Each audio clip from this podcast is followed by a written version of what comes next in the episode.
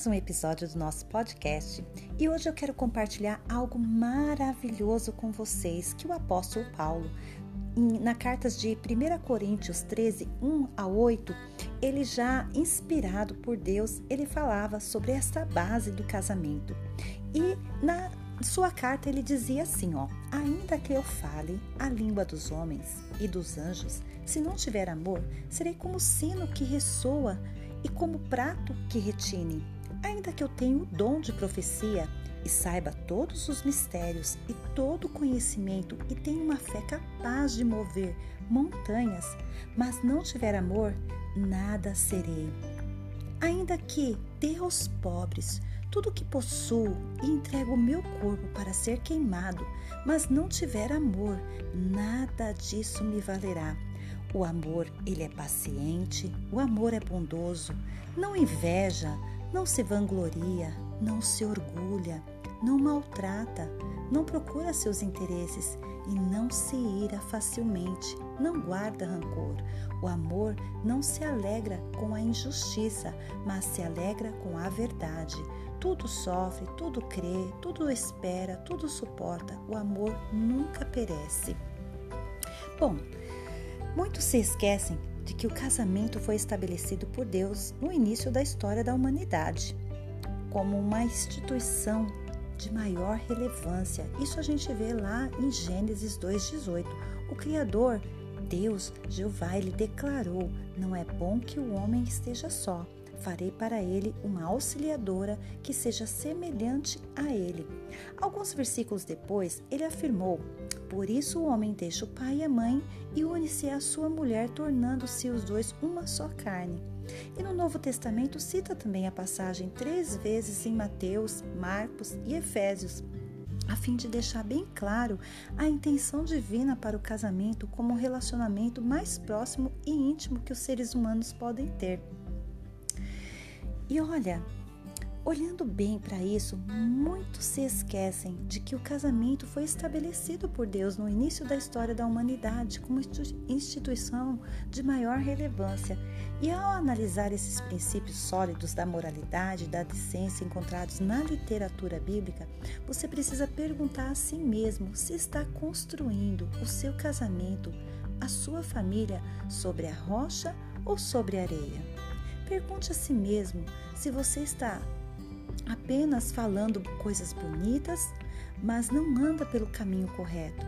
E se, você, se for o caso, né, você está se enganando e perdendo a alegria, a paz e as bênçãos de Deus sobre a sua vida. Ou seja, Deus ele deseja que você desfrute da sua vida familiar de uma forma feliz, leve, saudável. Embora nós tenhamos a tendência de esquecer que o plano de Deus ele, é perfeito e foi desenvolvido tendo em vista o nosso bem-estar, é importante buscar a Deus para aprender dele e receber poder para colocar em prática o seu plano em nossa vida, que é a instituição da família. Uma vez que toda crise, né, ou seja, é em todo casamento, passa por seus é, momentos de dificuldades, momentos de crise, mas uma vez que toda crise no casamento e na família tem um fundo espiritual, ela só pode ser resolvida por intermédio do poder divino também. Quando você coloca em prática os ensinos que Deus deixou para nós, Ele nos deixou para seguir, ou seja, está edificando seus relacionamentos familiares sobre um fundamento sólido e não sobre areia. Você já viu o ditado? Quem constrói a casa sobre areia, se vem um vendaval ou um vento forte, ela não vai ficar em pé. Mas se você constrói a sua casa sobre uma base sólida, ou seja, sobre a rocha, com certeza, se vier o vendaval, ela permanecerá firme. Então, também sabemos que toda crise familiar é uma oportunidade de crescimento e hoje você tem a oportunidade de crescer. Então, bora crescer? Para ter um ótimo casamento e uma família feliz, é muito importante que você desenvolva uma comunicação saudável. Nos episódios anteriores eu falei já sobre isso, né? Sobre a comunicação saudável.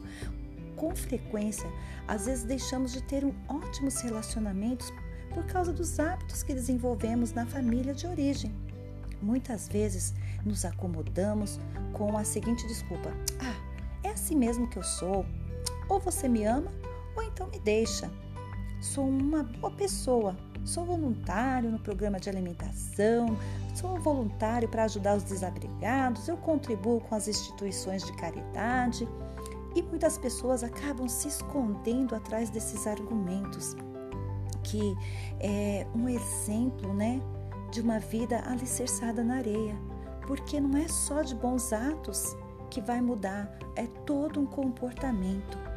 No Sermão do Monte, Jesus ele mostrou o que é construir sobre a rocha. Então, portanto, quem ouve isso, Jesus dizendo, olha só, quem ouve as minhas palavras e pratica é como um homem prudente que construiu a sua casa sobre a rocha. Está escrito lá em Mateus 7:24. Logo, a sua vida familiar, né? Se não estiver indo bem, o que você precisa mudar no seu comportamento a fim de ser uma bênção para o seu cônjuge, para a sua família? Se você considera a situação difícil demais, lembre-se de que com Deus tudo é possível e Ele ajudará se você estiver disposto e se você desejar ter uma vida melhor no seu relacionamento familiar. Então, procure construir é, sobre uma rocha os seus alicerces, firmar, para que quando vier o vendaval, os problemas, as dificuldades, porque todo casal passa por problemas, dificuldades, às vezes o desemprego, é, às vezes uma crise, mas se tiver uma base sólida e permanecer firme, pedindo a Deus ajuda, com certeza você irá ter uma família muito mais feliz. E é isso que eu queria compartilhar com vocês hoje. Até o nosso próximo episódio.